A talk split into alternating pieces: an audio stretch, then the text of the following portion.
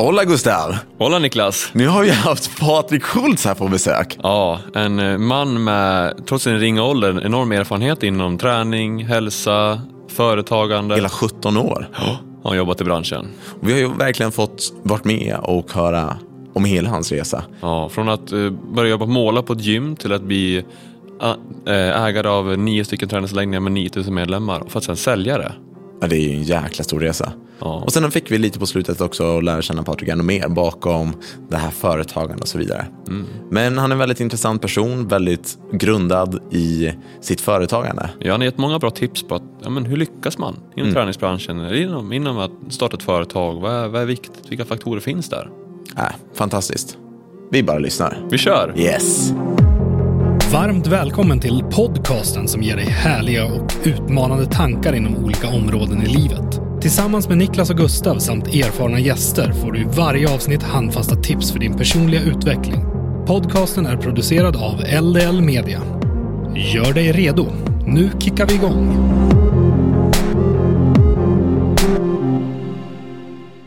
Jajamensan, då var vi här igen. Varmt välkommen Patrik Schultz till denna podcast. Tackar. Vem är du? Vad gör du? Var kommer du ifrån? Eh, ja, jag kommer från Borlänge, men bor i Falun. Eh, har väl jobbat i träningsbranschen ett tag, känns det som. Ett tag, vad menas med det då? Precis. Ja, eh, jag har varit i den i 17 år, ungefär. Åh jäklar. Så att jag, jag, är, jag är fortfarande ung. Ja. Så, nej, Ja. det är jag heller inte. Eh, jag är 44 Mm. bast. Eh, två barn, sambo. Mm. 17 år sedan, vad var det som, eller vad var det som var starten? Var det liksom gruppträningsinstruktör eller? Nej, jag målade om ett gym. Jaha. gjorde jag. Ehm, 2000, ja, två- 2000 var det. Ja. År 2000. Och fick sen frågan om jag ville börja jobba där som, som medlemsrådgivare. Okej. Jag hade ingen aning om vad det var. Ens. Hade målat bra i alla fall. Ja. Ja, jättebra. Och eh, fick förklarat för mig vad det var och fick åka på en utbildning här i Västerås. Mm. Och fick eh, då lära mig yrket, medlemsrådgivning. Okej, så 17 år sedan. Mm. Vad var det för ställe? Vad var det för gym? Träningsanläggning? Effekt Fitness Center hette det i Borlänge. Så där började jag jobba sen som medlemsrådgivare. Och det, det var så jag halkade in i branschen. Ja. Och mm, jag, jag tyckte det var helt fantastiskt. Gick från att måla till att dricka kaffe och snacka med människor. Ja. Om hälsa och träning och så vidare. Underbart. Ja. Ehm, ja, det var, det var fränt. Ja. Eller det är fränt. Ja, men det förstår jag. Men hur har resan sett ut av de här 17 åren? Har det endast varit medlemsrådgivning som har stått på pallen? Nej, det, det var det jag började med. Och eh, jobbade som medlemsrådgivare i några år där. Och mm, fick väl mer och mer ansvar på, på anläggningen. Och eh, sen kom det faktiskt en fråga från Emma. Eh, om jag ville ta över deras anläggning då i Falun som heter Må Bättre. Okej. Och då tänkte jag att det kan jag väl göra. Mm. Den gick inget bra alls. Så priset på bolaget var en krona. Aha. Med, med medföljande skulder och, Aha. och så vidare. Så att jag och en instruktör på Effekt bestämde oss för att hoppa på det tåget. Och vi tänkte vi skulle driva den där anläggningen på distans och jobba kvar på de jobb som vi hade. Jag ville jobba kvar på Effekt och hon ville jobba kvar där hon jobbar. Men, men det gick inget bra. Istället sjönk, fortsatte att sjunka och eh, jag fick säga upp mig från Effekt och, och kliva in fulltid i Falun då på Må Bättre. Ja. Men hur var det då, helt utan er? Alltså, nu, nu hade du jobbat som medlemsrådgivare, mm. att aldrig driven anläggning. Hur var det? Ja, det var spännande. Ja, det förstår jag. Jo, nej, men det, det var, man, man har lärt sig mycket på, på de åren. Har man gjort. Ehm, Jag har, jag har väl, det, det kanske är en, en av styrkorna att jag kanske inte har varit så rädd för att göra saker. Och, och lära sig när man gör dem. Ehm, Så att det, det fortsatte att gå jätte, jättedåligt. Och det, det tror jag var viktigt. Att, att få med sig i starten där att ja, man, man får liksom hålla i också. Ja. Vad har du lärt dig från det då? Ja, det är just eh, få, få koll på, på alla kostnader. Men, men även fokusera på, på det som snabbast kan, kan ge resultat också. Det är, är försäljning. Mm. Ehm, att, att få så många som möjligt att, att se det man har att erbjuda. Ja, men precis. Men från den dagen, eller från de här dagarna, veckorna, när det kanske inte gick så bra, vad har liksom resan varit sedan dess? Vad har liksom hänt på vägen? För ja, jag tror inte att det stannade där. För. Eller jag vet att det inte stannade där. Nej, det tog ju det tog ett antal år att, att få lönsamhet, alltså få, få siffrorna att bli svarta. De, de, de, den här anläggningen som, som vi köpte, den blödde säkert med 100 000 i månaden. Så det var liksom, Ja.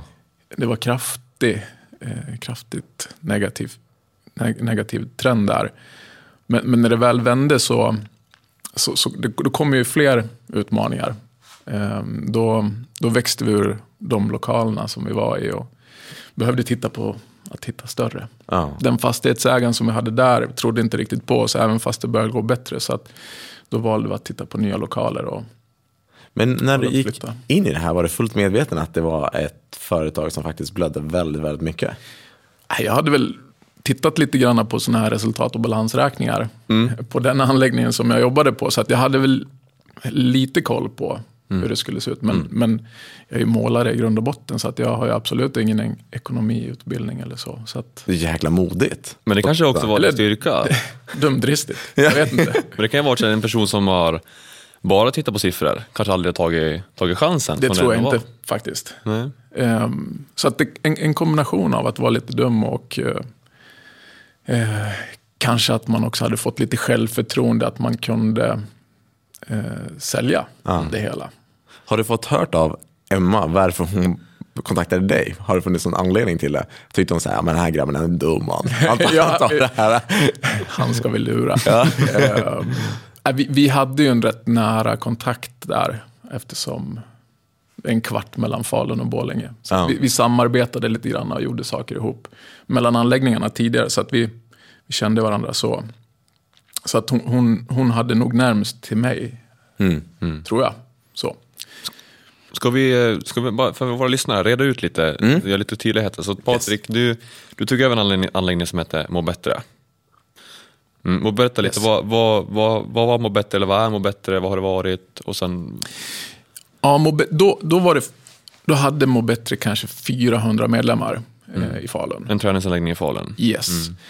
Och ehm, när vi, nu när vi gjorde vår, vår lilla exit så hade vi 9000 medlemmar och, och nio anläggningar på slutet.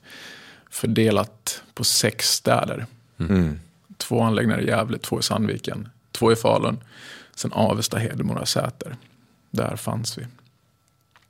Så att mm, ja, från 400 medlemmar då till 9000 medlemmar. Från 2004 till 2017 då. Ja, det är fantastiskt. det vilket arbete. Ja, det var en resa. Och ehm, Emma var ju, ja hon sålde som sagt då. Hon kom sen tillbaks in som ägare när vi, gjorde, när vi, när vi köpte Sats i, i Gävle. För då jobbade hon där. Var det nästa steg efter Falunanläggningen? Nej, utan ja, det- har varit massa vändor hit och dit och, och massa olika ägare in, involverade. Ehm, jag och Andreas har väl nog jobbat längst tillsammans. Han, han började jobba i Falun som medlemsrådgivare 2007. Mm. Ehm, och sen, sen köpte vi en anläggning ihop med, med brorsan i Stockholm också. Så att vi hade en, en Må bättre-anläggning i Solna ett tag. Så. Som nu heter? Den heter Drivkraft och den, den drivs av, av brorsan. Men intressant, de här personerna som du har jobbat med, det verkar som de ändå har varit eh, alltså, viktiga personer, eller nära relationer till dig. Som liksom har gjort att det också har drivits på och att ni har haft lite roligt på vägen. Absolut. Ehm, Andreas och jag har känt varandra sen, sen lång tid tillbaks. Han jobbade faktiskt också på Effekt som, som tränare un- under en period innan, Ja. innan jag började jobba där. Sen jobbade han i Göteborg ett tag. Och, ja, han jobbade på tre anläggningar i Göteborg, vill jag minnas. Ja. Och sen eh, kommer jag inte ihåg om det var jag eller han som ställde frågan om, om vi skulle jobba ihop. Eh, men på den vägen är det i alla fall. Mm. Så han, han körde medlemsrådgivning, försäljning i Falun. Och då, då exploderade det. Vi gjorde jättespännande saker. Ja, det är häftigt. Ja. Och, det, och det la väl kanske lite grann grunden till att vi vågade öppna i flera städer och ja, Ja. göra det som, som ändå blev framgångsrikt i, i Falun. Då tänkte vi att ja, men det här måste vara framgångsrikt överallt. Ja. Och det, det blev så. Mm. Sen har det inte alltid varit liksom en, en, en eh, vad kallar man det? Alltså, man har ju inte alltid haft medvind så. Nej. Utan det har varit kraftiga uppförsbackar. Vi har oftast tagit över anläggningar som har gått riktigt dåligt och vänt om. Vi, vi, vi har känt att det har varit vår grej. Mm. Men vi har också öppnat, vi har också öppnat anläggningar från scratch Ja. med noll medlemmar. Men om du ska berätta för våra lyssnare här nu. Vad, du startade ju från att vara målare, tog över en anläggning som bara blödde. Sen, vi kommer komma in på en exiten lite senare i, i podcasten. Det är liksom en framgångssaga. Men vad, vilka, vad finns det för framgångsfaktorer till att ni långsiktigt kunde bygga de här anläggningarna, behålla, ha många trogna medlemmar? Jag och Niklas har ju fått förmånen att jobba på, på Må Bättre och för er lyssnare så är det en fantastisk anläggning, eller anläggningar med familjär känsla. Och hur har ni, alltså, vad finns det för framgångsfaktorer för att skapa det? Eh, en- jätteviktig del som, är superenkel, eh, som, vi, och, och den är helt gratis också, som, som vi har anammat lite grann. Den, den tryckte vi hårt på i Falun när, vi, när, vi, när jag och Sofia tog över den anläggningen. Det var liksom att, att se, se dem som, som tränar hos oss. Mm. Och inte bara då se dem, utan att verkligen se dem, heja på dem. Eh, med, med ett genuint intresse också lyssna vad, vad de tänker träna idag till exempel. Och när de har tränat, hur gick det på träningen? Eller ja, hur gick det på passet? Hur kändes det? Mm. Vad ska du göra nästa gång du kommer hit? Att man liksom är intresserad av de som kommer till oss. Ehm, Men märkte ni direkt när ni anammade den här äh, gratis äh, beteende att det liksom hände grejer ganska snabbt? mm, Stack ni ut ur mängden eller hur, hur tog det plats liksom, i branschen? de- den, de- den är ju, det är en utmaning att få den här, ehm, den, just den här delen att funka också på flera anläggningar. Ehm, att, att lära ut det. Ja. För att man måste också förstå varför. Varför är det viktigt? Men, men det gör en enorm skillnad när ehm, att, att konkurrera med service är lätt idag. För det är så. Det börjar kanske bli lite mer populärt nu för tiden än vad det var då. För då, då fanns det knappt ehm, företag som, som fokuserade på det. Så att man var rätt ensam om att jobba alltså, Ja. med den inriktningen. Det är en väldigt, väldigt viktig del idag, så som vi ser, i alla fall jag ser det i träningsbranschen. Den här skillnaden när man kommer in på ett gym. Ja, Om man får ett hej eller inte, hur instruktörerna behandlar medlemmarna och inte. Ja, För, för man vill ju ha dem kvar medlemmarna oftast för alltid och likadant om vi tar det till personlig träning och så vidare. Det handlar om ett bemötande som egentligen gör den här långsiktigheten för förändringen. precis. Också ett förtroende har jag märkt när jag jobbar som, också, var som medlemsrådgivare att många kanske kommer aldrig någonsin att träna hela sitt liv och så kanske vi som anläggning lovar gott men kommer igång med din träning så kanske det blir en livsförändring. Du kommer bli gladare, piggare, känner dig starkare, kanske lyckas med det här jobbet som du vill ha. Mm. Och där är också det här omhändertagandet så viktigt. Så att den fortsätter känna det här välkomnandet och få det förtroende. För det kan ju vara så att man aldrig gjort det så ska man skapa en ny vana över tid. Det kanske krävs ett hej ett halvår tills det blir det här, ja men nu börjar jag komma in Ja. den här känslan, nu börjar jag få den här feelingen för att, för att träna. Du, nu är det roligt att träna. Nu förstår jag värdet av det. För har man aldrig gjort det ska man veta. Och sen är det också intressant med människor generellt. Vi tycker om att bli bekräftade på ett eller annat sätt. Och det kan göra att personer som kanske inte har en socialt umgänge som är så gott, att bara få ett hej när man kommer in i receptionen, att man blir sedd, kan göra allt för en person. Eh, och göra stor förändring. Och tröskeln är, den är jättehög för de flesta. Många tränar inte idag och, och tycker att det är en jobbig, ett jobbigt steg att ta. Att gå in på en träningsanläggning, man känner sig helt, helt fel oftast. Ehm, och det får man inte glömma. Har man då tagit modet att komma liksom ner till en träningsanläggning då är det ju bra om man då blir bemött Ja, men på verkligen. ett bra sätt. Ja. Än att någon kanske inte ens ser att man kommer in där. För då, då smittar man nog ut lika snabbt. Oh ja, och egentligen det är ju som på vilken butik som helst eller vilken service som man än får. Vi trivs lite extra, vi blir ännu mer nöjda kunder när vi får, alltså blir bekräftade. Sedd i ögonen, får ett hej och så vidare. Så det är fantastiskt på det sättet. Så är det. Men jag tänker också, du berättat att en av framgångsfaktorerna handlar om den här gratisaktiviteten, beteendet till att säga hej. Vad mer har varit en framgångsfaktor kring just må bättres tillväxt och ert företagande? Vi, vi har lagt jättemycket tid på att, som jag berättat tidigare, eh, sälja vår produkt. Att, att visa många människor vad vi har. Eh, för de flesta där ute som inte tränar fun- funderar på att börja träna. Men de vill helst göra det sen. Eh, någon annan gång. Inte nu. Inte nu på måndag men kanske nästa måndag och så vidare. Man, man skjuter på det här beslutet att börja. Och det har ju varit till vår fördel för att vi har hjälpt människor att börja nu istället. Inte ta det sen. För det blir, det blir aldrig eh, bättre sen. Man får inte mer tid till träning sen. Nej. Utan, och det här har väl vi anammat lite grann att sparkat många i baken. På vilket sätt har ni lyckats gjort det då? För det här är, tror jag en utmaning för många generellt, alltså när det kommer till att sälja produkter hur som. Vi har varit ute och alltså, synts på, på många ställen och bjudit ner, lottat ut träning. Och, och bjudit ner massa människor på provträningar och sådana här saker så att man får uppleva vad vi har.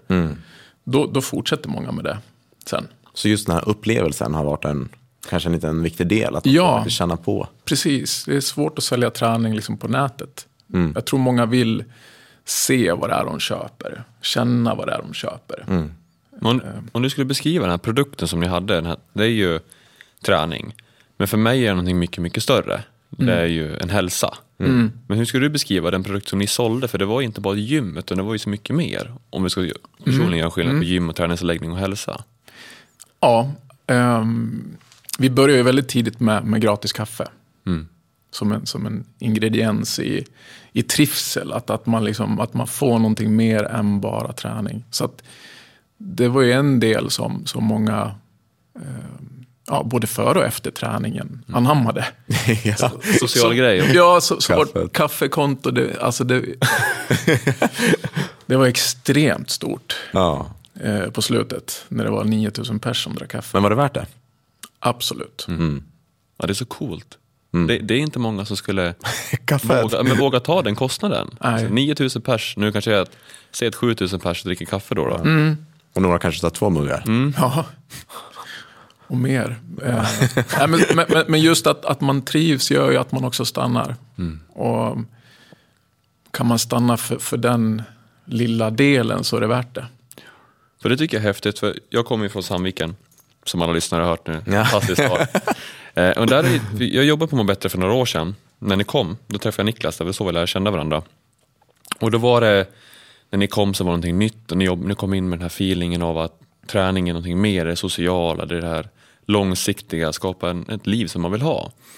Och då träffade jag människor som, ja, men jag ska aldrig börja träna. Nej, men det är inte för mig, träning är inte för mig, jag skulle aldrig gå ner på gym. Och sen så var jag borta i tre år, så kom jag tillbaka till anläggningen en kort stund och jobbade där igen. Och då var de här människorna här, skit, ursäkta uttrycket, skitglada. Alltså lyckliga, tacksamma, det, är som det lyser om. Fantastiskt. Ja. Hur, lyckas ni, hur lyckades ni? Vi, vi gav nog aldrig upp riktigt sådär. Det har väl också varit kanske en, en del i, i varför det har gått som det har gått för oss. Att, att vi, vi ger oss liksom inte. Vad är drivkraften då? Nej, men det är det här du pratar om. Att, att se vad som händer när människor börjar träna. De, man, får ju en, alltså man får ju tack sen längre fram. Sen, sen behöver man inte träna hos oss. Är, man kan träna någon annanstans också. Det viktiga är att man tränar. faktiskt. Så att väljer man, alla börjar ju inte träna på må bättre. Men, men väljer man att inte börja så, så måste man kanske börja med något annat då. Träning är gratis, du kan utöva det hemma. Men börja då. Eh, Det är så oerhört viktigt att göra det. Och det kan vara de här enkla sakerna som att börja promenera. Men, men det viktigaste är att man börjar göra det. Och de flesta gör inte det. Så att man behöver en spark i baken. Man kanske behöver en PT Mm. som drar en i, till en början i alla fall. Tills man bör, får de här effekterna som man vill ha. Ja, det är intressant. Jag tycker det är också väldigt tydligt att, vi kan säkert också hålla med om Niklas, de här människorna som väljer att börja lägga pengar på sig själv och kanske tar en PT. För helt plötsligt så blir det att då vill de jättegärna lägga pengar på sig själv. Det blir en, om, en omvändning Precis. plötsligt. Bara fortsätter. Ja, men först är det tycker man, ursäkta ni som tar illa upp mig, men 500 kronor är mycket för träning. Och sen plötsligt så lägger man kanske 1500 i månaden på träning. Mm. För att man får ut och känner att, åh jäklar vad får ut mycket av det här? Då kan jag helt plötsligt kanske byta jobb och så göra det här eller våga gå på den här dejten, göra de här skillnaderna. Det finns så mycket att hämta. Det är mycket att skapa nya vanor. Och det är ju kanske det som är det tuffa i början. Som du säger, den här tröskeln. Att komma över, vad då ska jag ta ett steg över den här tröskeln? Jag har alltid klivit där och där är ingen tröskel. Nej. Och så ska jag kliva över den här, men när jag väl har gjort det, då tror jag att man börjar investera. Mer i sig själv, men också bara den här grejen att jag börjar prioritera mig själv. tror jag är en viktig central del Yes. i det. Och, Liksom. och vi säger när, vi, när vi kommer till det här vad det kostar att träna. Vi, vi har alltid varit i, ja men, oavsett vart vi har öppnat så har alla tyckt, eller många har tyckt vi har varit dyra. Vi, har, vi har inte liksom valt att konkurrera med priset någon gång. Och nästan alltid haft också samma pris för alla. Oavsett om man är student eller pensionär eller arbetslös eller, eller så. Och det har också underlättat för oss. Att inte hålla på. Hur har ni motiverat det till eh, de som ska börja träna då? Det är Ni- fortfarande billigt alltså, att träna. Eh, tycker jag då. Men, men om man bryter ner det så, så är det billigt. Mm. Om, om man jämför med allt annat som man lägger pengar på idag. Ja, Vi, vi, vi köper Loka liksom på Pressbyrån för 25 spänn. Alltså när vi kan dricka vatten i kranen. Det är helt bisarrt. Och det ifrågasätter vi inte ens. Eh, Men vi säger att, att träna två gånger i veckan på ett gym kostar ju fortfarande ungefär samma som, som för tio år sedan. Eh, Nu finns det de som, alltså lågprisställen och det finns de som, som tar lite mer betalt. Men det är någonstans, om man kör två gånger i veckan, 25 till 50 kronor per pass. Och om man då kopplar det till de som kanske använder tobak och lägger pengar på det. Eh, kanske ja, men skadar sin kropp på annat håll. Eh, för man tycker att antingen att man har ett beroende, man har en utmaning att kliva ur det. Men tänk då att skapa ett lite mer positivare beroende. Inte att man ska träna för mycket, men att man kanske kan få en vana som säger så här, jag behöver gå och träna. Och då inte behöver lägga de här pengarna på att köpa snuset eller liknande. Det är ju en massa pengar Ja, ja. om man summerar på ett år hur mycket man lägger på det.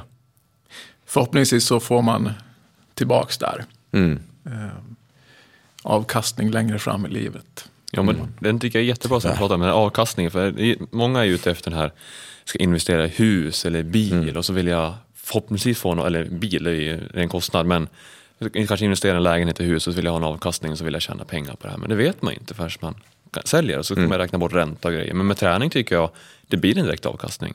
Lägger du 500 kronor och du trä- tränar två gånger i veckan, avkastningen är att du mår bättre. Alltså, Ja, men om förändringen sker ju egentligen ganska omedelbart. Ja. På liksom att man kanske börjar tycka om sig själv mer, man börjar trivas i sin kropp, man blir mer rörlig. Alltså det är väldigt mycket. Och det måste också vara fantastiskt för dig att kunna få driva anläggningar som har bidragit till liksom folkhälsan. Det, det- det har faktiskt varit en liten drivkraft i det hela. Att, att man gör en stor skillnad. Ja. Speciellt när, när man får så pass många som, som inte tränar att börja träna. För vi har ju valt att ha dem som en målgrupp jämt. Att ja, vi ska få fart på de som inte idag rör sig. Ja. För det handlar mest om att, att komma igång och röra sig. Det, det kan bli lite, lite stort liksom att prata om att man ska gå till, till en träningsanläggning. Men man får ta ner det lite grann där också. att eh, Det viktigaste är att man kommer igång med någonting. Sen kanske steg två är anläggning. Ja, större. Men eh, vi har lyckats fått fart på många. Mm. Men jag tänker det, jag vet ju också att du jobbar som instruktör idag och du har gjort det ett bra tag och det är ju på något sätt möjligheten för dig att kunna nå de som är på gymmen.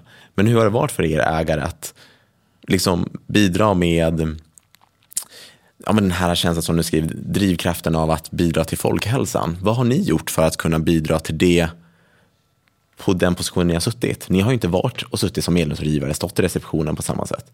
Vad har varit era liksom nyckelfaktorer för att också bidra både till företagsutvecklingen men även också till samhällsutvecklingen? Um, det har varit en enorm fördel för oss tror jag.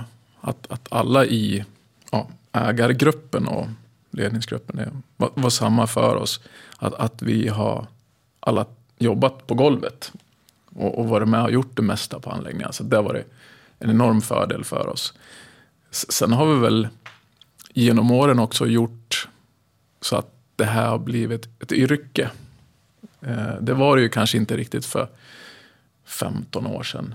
20 år sedan någonstans. Då, då var det inte så många som jobbade på träningsanläggning. Så att det har vi också varit med kanske och, och hjälpt mm. till lite grann. Att, mm. att mm. gjort det här till ett yrke. PT var väl ett Stockholms fenomen ja. från början. Mm. Men idag är ju PT jättestort, även i, i mindre orter som ja, Säter kanske. Mm. Alltså ja. att man har PT även där. Så var det ju inte förut. Nej. Det är fantastiskt i sig. Mm. Ja, och nej men nu är det ju accepterat. Nu, nu kan man ju ja. jobba i branschen Precis. utan att någon tycker att det är konstigt. Ja. Men, skulle du kunna beskriva för det finns ju jättemånga bra träningsanläggningar i Sverige. Men när man kommer till, eller när man kom då till Må Bättre, vad, vad fick man? Det var ju inte bara gym eller gruppträning, det var ju så mycket mer. Vad, vad hade ni? Ja, eh, för det första så, så ingick ju alltid allt. Mm. Eh, utom PT och massage, det fick man ju betala eh, till för. Dem. Men vi säger som barnpassning och gruppträning och gym och så vidare. Och det, det hade väl att göra med från början att, att det skulle liksom vara enkelt att träna. Mm. Att, att vi skulle ta bort eh, alla hinder som, som ändå liksom finns för många. Ja, men jag har barn. Ja, men vi har barnpassning. Så att man liksom... Ja. Ja, men, ta bort alla... Det finns ingen anledning till att... Nej, men visst. Och vi, när vi ändrade öppettiderna från traditionella öppettider, så här sju, jag tror vi hade öppet från sju, åtta på morgonen till åtta på kvällen förut. Så, så ändrade vi till, vi hade öppet från fem till, till 24, till min, midnatt då. Och det var väl också för att man inte ska kunna skylla på att våra öppettider inte var tillräckligt bra. Ni försökte eliminera allt som man kunde hitta, bara tiden, barnpassning. Ja, ja, och vad var det mer? Ja, nej, men vi försökte väl ta bort ja, allt så, att man, ja, men, så att man kunde börja. ja, men jag vill bara fylla på här, för vi var ju pratat lite på priset, nu kan jag sticka ut hakan här, men säg att man betalar 500 kronor i månaden för att träna på en bättre i runda slängar. Du fick alltså alltid, alltid ett hejat välkomnande, du fick gratis kaffe, dusch och bastu, gruppträning, nyaste gymmet, ehm, och vi, ja. Barnpassning. Barnpassning ja, sa jag inte ens. Föreläsningar. Ja. Man hade väl introduktioner och grejer också. Ja. Och det är massor av gruppträningar. Det är, det är allt från yoga till tuff träning, elit, alltså elitidrottsnivåträning. Så mm. det är ju liksom en helhet. Och 500 kronor i månaden för det. Mm. Men ska man gå på en föreläsning så kostar det 300 kronor. Ja. Ska man gå på ett träningspass specifikt kanske det kostar 150 kronor. Och det så bidrar till hälsa liksom? Ja, det är fantastiskt. Må bättre. Men idag är inte Li Må bättre längre? Nej. Vad är det idag då? Idag är det Actic. Actic. Yes. Och när blev det det? Ja, eh, december förra året. 2000, december 2017. Mm. Så har det blivit en liten förändring i ditt liv? Ja. Liten. En jätteliten förändring har det blivit. Men du, och du är... Arbetssökande nu för tiden. så, för, så för lyssnarna, du, så Patrik är inte alls så aktiv längre inom Acti, eller Må bättre som har blivit Actic då? Nej, förutom att jag är anställd där som eh, gruppträningsinstruktör. Ja. Så jag har bodypump måndagar och fredagar. Mm. Mm. Vi ska komma tillbaka lite senare och prata om varför den här eh, ja, varför ni valde att sälja till Actic. Men jag tänkte höra lite först just eh, om du skulle fundera på vad som gör att man når framgång i träningsbranschen och inte. Om vi kollar allt ifrån som medlemsrådgivare, personlig tränare, som sig receptionist. Vad skulle du säga är framgångsfaktorer, tror du, till att nå framgång inom träningsbranschen? Ja, det, det är nog att vara så tydlig man bara kan vara. Eh, att man själv kanske börjar med att bestämma eh, vad det är man ska konkurrera med. Så att man är trygg där. Vi har, vi har alltid stått fast vid att ja, men pris, det, vi ska inte konkurrera med det. Um, och om vi nu ska vara dyrast, ja men då ska vi vara där då. Mm. Och att, att varje år till och med våga höja priset. Mm. För det är ju aldrig kul att göra. Men, men vi har liksom haft med det här liksom jämt att ja, men, det måste vi mm. göra. Så om jag förstår det rätt så handlar det om att förtydliga vad man erbjuder. Men också våga se värde på det man har. Att våga ta betalt och så vidare. Mm. Att, att man för, för jag tror många idag vill både vara för, för det har också varit en ingrediens, ingrediens måste jag säga, att, att också ha kvalitet på det vi levererar. Så mm. att det ska vara riktigt, riktigt bra. Mm. Och det kan ju vara svårt nu för tiden, för det är många anläggningar som är bra. Men då kommer vi tillbaka till det här med kvalitet också. Att, att man har ett bemötande, att man fokuserar även på hur mm. ska vi vara bra. Ja, vi ska ha en hög service också. Mm. Och det kan man kanske inte konkurrera med om man också är billig, för då har man inte råd att ha personal till slut. Mm. Men, eh, så att, men man kan ju också vara billig och vara tydlig med vad man levererar. Mm. Så att, men att man verkligen är tydlig och bestämmer sig för, mm. ja men det här är vi. Hur gjorde ni, ni som eh, ägare då? För ni hade ju 9000 medlemmar, ni hade x antal fasta, och ni hade även personer som jobbar på timme hos er. Hur gjorde ni för att alla skulle få hur, hur gjorde ni för att ni skulle få ut den här känslan och att alla skulle förmedla den här familjära och trygg, känslan och kvaliteten och tryggheten till alla medlemmar som kom? Um, det, det, är en utmaning, men vi, vi la väldigt mycket tid och resurser på utbildning. Mm. Att, att kontinuerligt träffas uh, och, och, dela med oss. Um, ins, ja, kick-offer, inspirationsträffar, men var ni en del av det eller tog ni in folk som skulle bidra? Både och. Ja. Um, vi, vi, hade ju specifika utbildningar för medlemsrådgivare via CMS då, mm. som, som vi har varit anslutna till sedan begynnelsen. Mm. Men, men sen körde vi även eget. Vi hade väl en kick-off. Vi, vi, vi började köra när vi på slutet, de här sista åren, så började vi köra så egna kick-offer också. Med ja, inspirerande, alltså inspirerande före, föreläsare. Mm. Vad, gav, vad, känner ni, vad gav det er som, som ledningsgrupp att ge det här till era anställda? Äh, men, den delen var ju jättekul mm. att jobba med.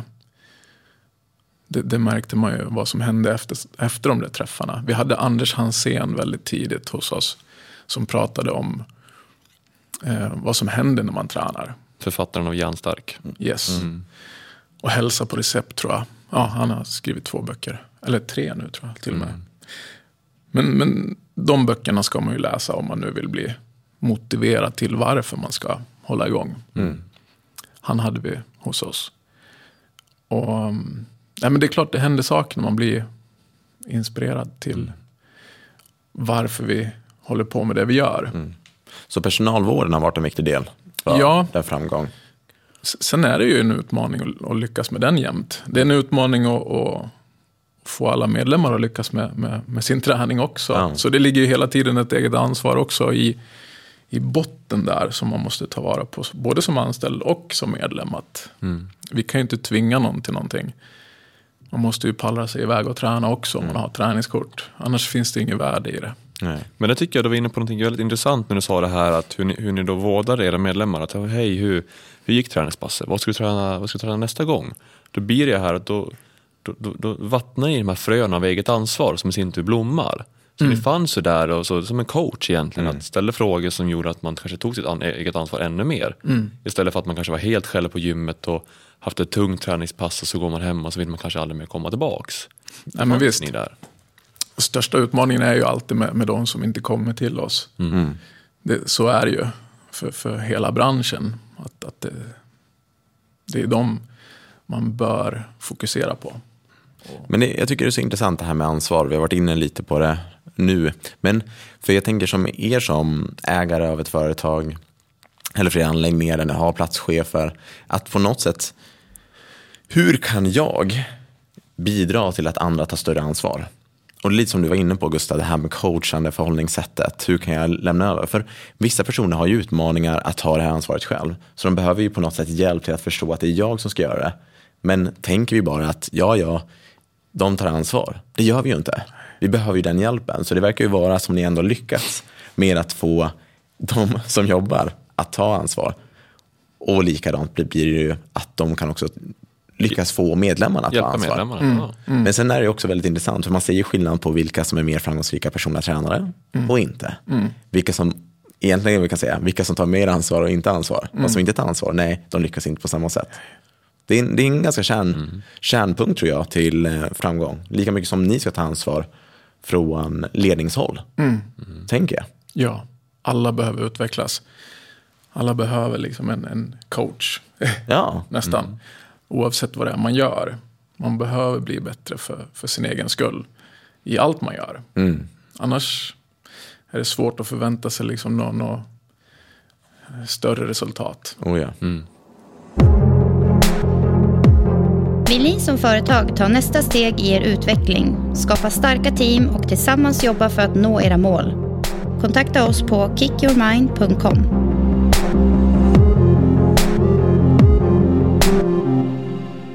Ja Patrik, vi kommer tillbaka till Må Bättre och Actic här. Varför sålde ni Må Bättre till Actic? Ja, ja. bra fråga. Tack. Har du hört den här någon gång förut? Vi blev faktiskt hotade. Ja, det var så? Nej. Nej, jag bara, oj, nej. Den här frågan skulle vi inte ha ställt. vi, vi, vi fick frågan faktiskt första gången eh, våren 2017.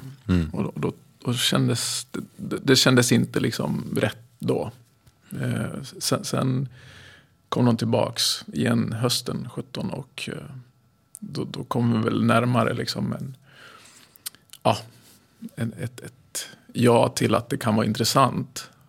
Och, och sen drevs den processen igång helt enkelt. Vad var det som fick dig att börja fundera? För det här, jag och Niklas hade en intressant diskussion med dig innan här. Vi vet ju hur mycket Må Bättre har betytt för dig och betyder för dig.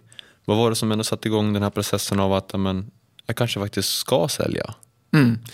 Ehm, nej, det, det är ju, ska, ska man vara i en bransch, eller, eller nu måste jag prata utifrån hur, hur jag såg på det, så, så var det ju viktigt också att, att fortsätta att vara dels väldigt bra och sen även fortsätta då att växa. Ehm, jag tror det är farligt att stanna upp och, och, och nöja sig liksom någonstans på resan och tycka att det här räcker. Och när man har ett sånt tänk så, så, så, så blir det också väldigt drygt. Ehm, för för det, det tar både kraft och energi. Vi var, en, vi var en relativt liten kedja också som, som var i någon brytpunkt till att bli en större kedja. Men vi hade inte kanske riktigt resurser till att jobba med etableringar på det sättet vi borde och, och så vidare. Det var jag som hade det ansvaret då. Vi hade ju några städer på kartan som, som, som var relativt klara att gå vidare med. Men, men eh, det, det är också tidskrävande att öppna anläggningar. Så att det, det var en kombination av massa saker till att ta ett sånt beslut. Var det naturligt för dig att bara, ja ja, vi kör på det här? Någonstans hade man ju en sån här att man skulle bygga upp någonting och sen sälja det. Kändes väl kanske lite för tidigt att göra det men ändå på något sätt rätt. Eh, Det, så bra som det gick på slutet, så bra har det aldrig gått för oss. Ja. Eh, Så att det kunde egentligen bara gå sämre. Ja. Och så slutar man som bäst. Ja, eller hur? Men hur, hur har eh, diskussionen varit, eller hur, hur, har- hur var det att vara fyra ägare i en sån här process? Vi vi har väl kommit relativt bra överens jämt, tycker jag. Genom alla år. Det, det har, även fast vi har, vi har haft flera ägare med förut också och, och flera olika konstellationer av bolag så har vi ändå liksom lyckats komma överens. Ehm, Men, men eh, det är en, det är en utmaning av flera också. Och jag tänker framförallt i sådana här stora beslut. Det är, här behöver man ju verkligen fundera. Det är inte så att man bara gör det bara på en dag. Vi kör liksom. Utan här behöver man ju fundera och mötas på något sätt. Ja. Och, och nej, men vi, vi, var, vi var överens. Mm. Men hur har det här förändrat ditt liv? Från eh, att ha alla dessa anläggningar till att nej, nu får du inte driva båthög. Anläggningar alltså. Ja, jag, jag har inte riktigt fattat, fattat det än. Nej. Men det är rätt skönt också att inte få det. För att det är lätt att man spinner igång igen då, med hjärnan, om man skulle få. För att ma- man, man trivs ju liksom med, med att jobba i branschen, så är det. Och sen likadant, du är ju van. Du är ju Ja. van att göra det här. Ja. Eh, Men, men det finns ju också annat man kan lägga tid på. Och det är rätt skönt också att det är lugnt i telefonen nu. Ja. Och att man kanske har ett, ett större närvaro, eller en större närvaro hemma Ja, med barn. är de glada? Familj. Ja, men det tror jag. Pappa hemma ännu mer. Ja, ja, men, ja, men det känns bra. ja. Det är nu man vill ha närvaro hemma när ungarna är i den åldern de är. ja. Och få liksom vara med. Ja, Bra timing. så, så att det är ju en bidragande orsak till ett sånt beslut. Det är ju, för man, man ställer också, när man får möjligheten så ställer man sig frågan till, till sig själv också varför man gör det. Och man gör ju, eller jag gjorde det för att få mer tid till mig själv och till familjen. Och så var det ju inte riktigt på slutet. Eh, speciellt inte om man skulle fortsätta öppna fler anläggningar. Då skulle man liksom få mindre tid till familjen. Ja. Så att, ja. Men kring det här, alltså, vad har, du, har det kommit några nya så här mål eller tankar som du skulle vilja göra framöver? För din, liksom, ja, men du står ju på, någonstans, på egna ben på ett annat sätt. Tidigare har du haft ägare som har varit med i dina beslut väldigt, väldigt mycket. Vad går i dina tankar och funderingar? Ja, men det, det, det finns några spår som, som är spännande. Men jag, jag ska väl försöka att inte hoppa in i de spåren så fort. Nej. Men, eh, det, ja, men det finns massor. Vad önskar du få jobba inom? Liksom? Om man får vara nyfiken och fråga. Du behöver inte säga så här, just det här. Men Ja, men branschen, jag gillar branschen. Eh, ja. Ja. Så att de- den kommer jag nog att vara kvar i. I Är någon det- form. Ja. I, I konsult. Mm. Mer konsultaktigt. Aktigt, aktig. ja, de har hotat han verkligen. ja. ja, men intressant. Ja, och eh, ja, men sen, sen har man väl lite andra hobbys också som man pysslar med. Så att, det- ja. Har det, har det kommit några nå insikter, lärdomar sedan nu? Nu kan jag tänka mig de senaste veckorna så kanske som du säger telefon ringt mindre och ni har gjort, gjort klar den här affären. Har det kommit någon, någon lärdom och insikt från det? Um, Nja, alltså massor. Det har varit en, en eh, enormt lärorik eh, process också att gå igenom det här att, att, att sälja ett företag. Det var, det, var, det var mer jobb än vad jag hade kunnat räknat med. Så, så från Både alltså pappersjobb och kanske mentalt också? Ja, ja, ja. Både och. Mm. Ehm, vi, vi är ju, eller vi var ett litet företag och mm, vi hade ju x antal timmar liksom att lägga på det här i veckan. Och gjorde inte vi det så hade vi ingen annan som, som gjorde det åt oss. Actic, eh, de har anställda som, som jobbar med sådana här. Endast. Ja. men de hade ju resurser så det hette duga. Det, så var det kanske inte riktigt för oss. Men, så det, det var ju en lärorik process. Så att, och, och um, man hade kunnat gjort det där också bättre. Det gick, det gick jättefort från när vi gick ut med det tills vi stängde det. Och um, vi, med facit i hand så kanske vi skulle ha gjort det över tre, två, tre månader. Vi gjorde det på en. Oj. Så, att- så att det gick. gick. Ja. Och det, då kan vi sätta det i perspektiv att du 2000 började där och sen byggt upp någonting tillsammans med dina kollegor, 9000 medlemmar och på en månad. Mm. Alltså hela, nu, nu, nu hade vi jobbat med det kanske längre då, men, men från att vi gick ut med det tills, Det är en hel del grejer. ja, Men har du vågat stanna upp i mm, allt som har skett och ja, men kanske reflektera över hela resan? För det är ju en jäkla, det är ju intressant att stå här och få prata med dig att du är ju en erfaren person om man säger så inom den här branschen. Har liksom stannat upp och liksom funderat på vad har jag lärt mig, vad tar jag med mig? Eller är det liksom lite otäckt än så länge att blir det så påtagligt att nu, nu är just den här resan kanske lite avslutad och nu är det nya resor på gång? Alltså, jag är ju snabb liksom att titta på, på nytt. Så att jag, bo, jag borde nog kanske mer stanna och reflektera. Men man, eh, man tittar ju snabbt framåt Ja. på något vis. Har du, jag vet att du har ju på papper accepterat, men har du mentalt accepterat att må bättre är sålt? Ja, Ja. Mm. eller ja. Det, det svänger kanske också lite. Ja, Ja, bara, ja, eller ja. nej, ja. Ja, men det, det kan ju, man, man kan ju redan nu sakna liksom vissa områden, men det är också lätt att, att eh, minnas allt bra. S- Sen är det ju det är också, när, när det blir så, så stort som det är, så, så jobbar man med, med också tråkiga saker. Och så är det ju med alla jobb, givetvis. Men, men eh, vi, vi hade ju 300, ja, nästan 300 anställda på slutet. Allt från, från då gruppträningsinstruktörer till fast anställda. Väldigt många levde liksom på det här. Då har man ju också ett stort ansvar att, att vara bra. Och vi hade inte ett kollektivavtal, eller vi, hade, vi var inte anslutna till något kollektiv så.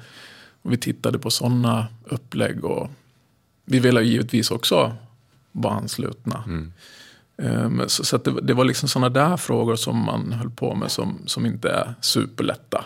Och bara skruva om liksom all, alla personer som var anställda. Och, så, så det är skönt också att idag slippa hålla på med. Ja. Men jag tycker att vi släpper Må bättre, Actic och alla dess anläggningar och faktiskt stannar upp och pratar lite mer om dig. Vi har pratat om dig, men nu ska vi utgå ännu mer från Du dig. djupdyka? Ja. Patrik, kan du berätta lite, vad är viktigt för dig i livet? Ja, det... mm, På, på något sätt så, så är det väl balansen i allt. Allt, eh, både när det gäller motion och, och kost och jobb och familj. Att, när, när de bitarna är på plats så, så, så är det ju bra oftast, kan jag tycka. Eh, har man för mycket av, av, av någonting, har man för mycket av familjen, då kanske inte det heller är för bra. Nej. Så att man behöver nog ha den här balansen, då, då upplever jag att det blir bäst. Jag, jag, jag kan känna när det blir mycket jobb ibland att ja, men då är man inte optimal hemma. Eh, är man för mycket hemma så är man inte heller kanske optimal hemma. Så att hitta den här balansen mellan kostträning och, och, och jobb och familj. Är det rent av fördelningen av tid eller är det några Ja. nyckelfaktorer i, i de här områdena? Ja, men det är nog fördelningen av tid. Ja. Om du fick eh, bestämma då, alltså, allting var möjligt, hur, hur hade du velat haft din balans då? Alltså, med träning, kost, familj, jobb, hur skulle det se ut? Ja, alltså det... Jag har väl nästan alltid också lyckats, lyckats eh, haft bra balans eh, i det. Jag, jag försöker, om, om, om man vet att nej, nu är det liksom mycket den här veckan så, så för att få till träning då, ja, men då kanske man måste lägga den på morgonen. Innan allting drar igång. För sen är det kört. Man kanske sitter liksom i bilen x antal timmar. Sen sitter man liksom på en stol x antal timmar. Så då, då blir det ingen träning om jag inte lägger den då innan jobbet eller efter jobbet. Som du gjorde i morse? ja, att, att planera. Att planera eh, tiden. Och inte ta liksom dagen bara som den kommer. Utan att ha, ha lite kläm på vad som är på G. tycker jag är jätteintressant. Egentligen att skapa förutsättningar för att man själv ska må bra. Ja, Och det blir tror jag också det här att leva som man lär. Lite som du är inne på där också. Men ska du som ägare eller som medlemsrådgivare, som instruktör stå och prata om träning. Så kanske man själv också ska prioritera sin träning eller prioritera balansen i sitt liv för att kunna må bra och leverera sig själv. Jag tror det är jätteviktigt. Sen är inte jag någon hälsoguru. Absolut, alltså långt därifrån. Alltså jag, jag, jag lever ett, ett relativt normalt liv. Med, med, och jag tycker om öl och god mat. och, och alltså, jag gillar att njuta av, Ja. av, av livet. Och, och, men, men då krävs det ju kanske ännu mer att man liksom har koll på både kost och, och Rörelse. träning. Ja. Eh, Och jag, jag tror många vill unna sig både det ena och det andra. Men då, då är det ännu viktigare att man då har träningen som en botten. Ja. Men det, ja, fortsätt. Ja, jag tycker det är lite intressant. Vi har ju faktiskt inte varit inne så mycket och pratat om de mentala faktorerna. Det har varit mycket träning som har stått i fokus. Ehm, och träningsbranschen som jag har varit i x antal år nu ser ju att vi har inte riktigt varit där på många, många år. Utan det har varit träning som har varit fokus, det har kosten i fokus. Men nu upplever jag, kanske bara för att jag själv jobbar väldigt fokus på de mentala faktorerna inom hälsobranschen, att de börjar växa. Men hur, hur är din syn på allt det här? Hur mycket har du lagt ner på att faktiskt skapa goda liksom, tankemönster, tron på dig själv och så vidare i allt företagande, men också Patrik privat? Ehm, ja, det finns fantastiskt mycket bra poddar nu för tiden. Gör det ju. Ja. Och om man nu vill fylla på med, med inspiration så, så tycker jag om att lyssna på, på, på grymma personer där som, som kan inspirera mig. Och det är allt ifrån ja, företagsledare till, jag lyssnade se- senast nu på, på en podd om en, en, en munk som heter Björn. En gammal skogsmunk. Så- som hade otroligt intressanta sätt att se på, på, på tid och livet och hur man ska känna. Och, Ja. Ehm, så att, att, att plocka bra saker från massa poddar kan ju vara bra om man nu vill hålla sig själv på banan. Och det är ju som att ha en personlig coach, typ. Ja. Att man kan på ett relativt billigt sätt också inspirera Ja. sig själv. Tycker du att hälsobranschen eller träningsbranschen behöver mer av det här? Ehm, mer av, de mentala faktorerna kring, för vi pratar heller oftast, det du benämner, det är så här, ja, träningsbranschen, träningsbranschen. Ja. Men till exempel för mig, det är en hälsobransch egentligen. Och hälsa är ju mer än bara träning. den mentala delen är jätteviktig. Den, den är nog viktigast om man ska få till det. Ja, faktiskt.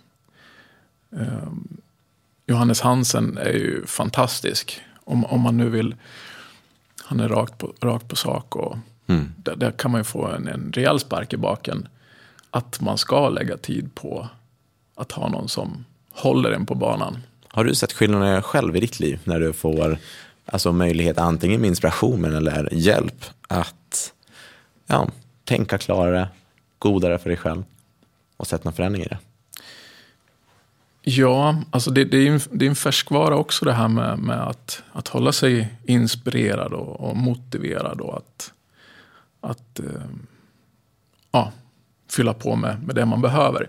Så att jag, jag känner nog när jag inte kanske lägger tillräckligt med tid på det, att man då kanske blir lite mer enkelspårig och inte kanske tar de här stegen som behöver ta, tas för, för är få, få resultat i olika saker. klokt. Det blir ju, som jag kan tänka mig, en enorm reflektion med tanke på att du lyssnar på så många olika podcast då också. Att det blir, vissa kanske läser, andra kanske lyssnar, träffar en coach. Det finns ju väldigt mycket man Oh, kan ja. göra. Men den här reflektionen också som du kanske är, du pratar om att du får den här inspirationen men du kanske sätter det i relation till hur lever jag idag? Och vad vill jag uppnå? Och så får jag det här tipset från den här personen, den här munken eller från en företagsledare och så tar jag med det hem.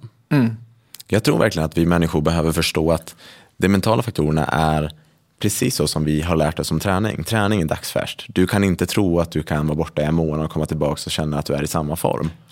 Det är likadant här. Liksom inte fundera på att tänka gott om sig själv eller kanske inspireras för sin hjärna eller stimulera sin hjärna att man tror efter två år att ja men jag kommer ju vara där jag var då. Nja, det kanske inte är så. Utan en hjärna funkar ju precis ungefär på samma sätt hur kroppen också. Ja. Det här med vanor. Ja, och det, det är nog mer accepterat nu eh, än vad det någonsin har varit. Men, men samtidigt så är i startgroparna. För att nu har träningen blivit lite accepterad. Ja. Så. Och Yes. att man har en personlig tränare också lite accepterat. Eh, så att, Ja, det är intressant, för om jag förstår rätt så menar du lite att nu börjar träningen läggas på plats, att det här är okej. Nu börjar nästa lager som kanske är de mentala faktorerna. För så ser jag själv Ja. lite på det. Att nu börjar det hända saker här och det är jag så jäkla glad för. Gurra också. Och det är ju intressant. om- Om du har träningen, vi har det mentala och sen åker vi till Mars med Elon Musk. Ja. Vad är nästa steg? Men det är intressant, men då kanske det, jag faktiskt funderar lite på de här bitarna. Det kanske är så att när vi då har lagt på um, det mentala, börjar jobba med det, då kanske eh, träningen kommer upp igen. fast på ett nytt sätt. För det vi kanske har kommit till idag är att träningen har tagit plats, men träningen kanske inte har fullt blivit hälsosam. Men vi är nöjda att nu börjar vi träna. Okej, bra. Mentala bitarna. Okej, då börjar vi förstå att den träningen jag ska göra eller den synen på mig själv behöver faktiskt förändras. Då kanske vi behöver fylla på med hälsosam träning. Är det med lite jag tänker? Ja, det blir som en positiv spiral. Då. Yes, att vi fyller på eftersom. Det blir som trend. Men hörni, nu är tiden går fort när man har roligt. Ja, jag vet. Det är inspirerande att stå här. Så vi tänker så här att du Patrik ska nu få berätta för oss och våra lyssnare och dig själv vad du drömmer om i framtiden. Om allting vore möjligt, vad drömmer du om då? Oj. Nej, men drömmen är väl ändå att eh, få hålla på med det man eh, eh, trivs allra mest med. Mm. Vad är det det? då? Jag gillar ju så mycket så att det blir ju jättemycket jag måste hålla på med då. Men, men eh, Har du någon specifik dröm som du verkligen har tänkt att "Ja, men det här skulle jag vilja göra? det skulle vara fränt att öppna ett gym någon gång. Aha. Men jag får lugna mig några år. Um, nej, men det, det är en dröm att, att ha liksom det här eh, perfekta framtidsgymmet. Intressant. Watch eller out säger vi bara. Yes. Ehm, man, man kan ju inte rå för hur, hur hjärnan fungerar, men, men den, den fungerar ju rätt bra. Och, och man är ju trygg i det här med, med träning och så vidare. Och det kanske inte behöver vara en fysisk anläggning. Nej. Så att, eh, Ja, vad intressant. Mm, verkligen. Ser vi fram emot att se. mental. Ja. Ett mentalt gym. Oj, oj, oj. Nu, nu är ni. Nu, Nu är det här. Ja, vad underbart. Men nu ska vi börja sammanfatta lite. Eh, Gustav, kan du berätta lite? Vad har du fått med dig från den här stunden med Patrik? Jättemycket lärdomar. Sen också intressant att höra det här från att med händerna bygga upp någonting eh, som sitt eget barn och sen ganska fort sälja det. Eller bli av med det och jobba med den, den här processen av att, för jag själv är med om olika skeden i livet, det handlar om just att jobba med acceptansen. Och jag vet vilken utmaning det kan vara att acceptera men nu, fram till nu men inte mer Yes. och sen ta nästa steg och öppna upp för någonting nytt. Och när vi öppnar upp så kommer det någonting ännu mer fantastiskt. Ja. kanske. Men just den här, den här mentala processen. Och det är intressant att höra utifrån ditt perspektiv med just företagande också. Du har ju en enorm erfarenhet. Och ni tillsammans har ju byggt en framgångssaga, skulle jag säga, genom att bättre. Inte bara för att ni har lyckats få 9000 medlemmar, utan ni har fått förändra liv för 9000 medlemmar. Och alla har i princip fått ett hej och en helhet. Det tycker jag är otroligt häftigt. Så det är en lite filosofisk sammanfattning av det här samtalet. Det är inspirerande. Niklas? Ja, jag tycker det är fantastiskt att få prata med dig. För du är, eh, när jag ser tillbaka på både samtalet och skapar bilder av det, din resa, så ser jag en, en ganska lugn person som har tagit sig igenom de här åren. Eh, det är liksom med att jobba på grunden innan vi börjar gå upp på toppen. Att steg för steg så tar vi det. Att den här um, säkerheten på något sätt, även fast du var ny i GM1 för 17 år sedan, när du klev in i gymbranschen, så upplever jag fortfarande att det är så kontrollerat på att liksom, vi testar oss fram. Och det inspirerar mig att, att faktiskt inte ibland skynda sig på något sätt. Utan du kanske själv upplever att du har skyndat. Men eh, jag känner liksom trygghet på något sätt i det, um, det arbete ni har gjort. Och sen så får jag också med mig väldigt mycket kring eh, att vi, vi behöver förstå att alla resor som vi gör är inte bara frid och fröjd hela, hela tiden. Utan som du beskriver, du började med, liksom, med röda siffror.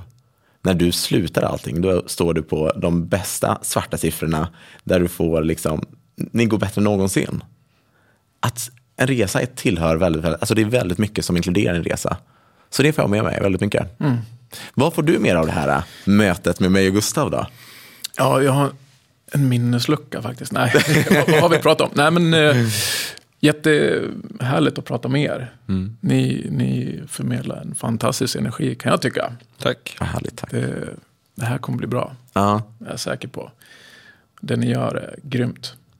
Så att eh, imponerande. Ja, tack mycket. Och jag är jätteglad. En, en, mm, en del som, som har gjort det hela möjligt är ju sån att, att vi har haft sådana som, som ni på resan också. Vi har haft fantastiska medarbetare och, eh, ja, så, som, som har trott på det vi har trott på och så, och, åt båda håll. Ja. Det har inte gått att, att göra en sån här grej utan grymma medarbetare. Så att hatten av där. Um, sen är det alltid, det är, det är jättesvårt att, att sluta på topp. Mm. Man, man, vill ju, man vill ju oftast liksom köra ännu mer då. Ja. Så, eh, men, men, samtidigt också en grej som jag, som jag verkligen minns från, från starten. Det var också att eh, vad, vad, är det värsta som kan hända om man liksom kör igång någonting? Mm. Mm. Det, det, är inte så farligt. Man, man, kanske får en skuld om man nu ger upp. Men om man inte ger upp så får man oftast liksom någonting att fungera. Och det är bara en tidsfråga. Ja, man lär sig Alltså, väldigt mycket. Ja, så att, att sätta upp ett litet mål för sig själv och, och köra mot det brukar liksom funka. Ja, Vart det som ett tips det där? ja men precis. Ja. Ja, jag halkar ifrån lite grann. Men Nej, Nej, nej, nej, för nej. Det är intressant, vi brukar alltid avsluta med att eh, våra gäster får ge våra lyssnare tips. Och jag tycker du, ja, du får ju lägga till ett till tips, men jag tycker ja, du, det är bara att köra, Ja. faktiskt. Mm. Det, ja, att våga tror jag är viktigt. Om, om det är någonting som känns bra i magen, att man då vågar Mm. lita på den känslan. Intuition eller vad man nu ska kalla det. Det pratar den munken mycket om. Intuition. Magkänsla. Mm, Vad är det? Känslan. Ja, precis. Tuta. Tuta, köra. Liksom. gasa köra. Ja, och, men, och, och ge inte upp i första taget. Nej, Nej, kämpa glöd. Inte andra heller. inte tredje, inte fjärde. Ge aldrig upp. Nej. Nej. Då blir det bra. Tusen tack Patrik för att du har Ja, tagit dig tid att vara Tack. gäst i den här Tack podcasten. själva. Grymt. Tack. Du har lyssnat på Kick Your Mind Podcast med Niklas och Gustav. Podcasten är producerad av LDL Media.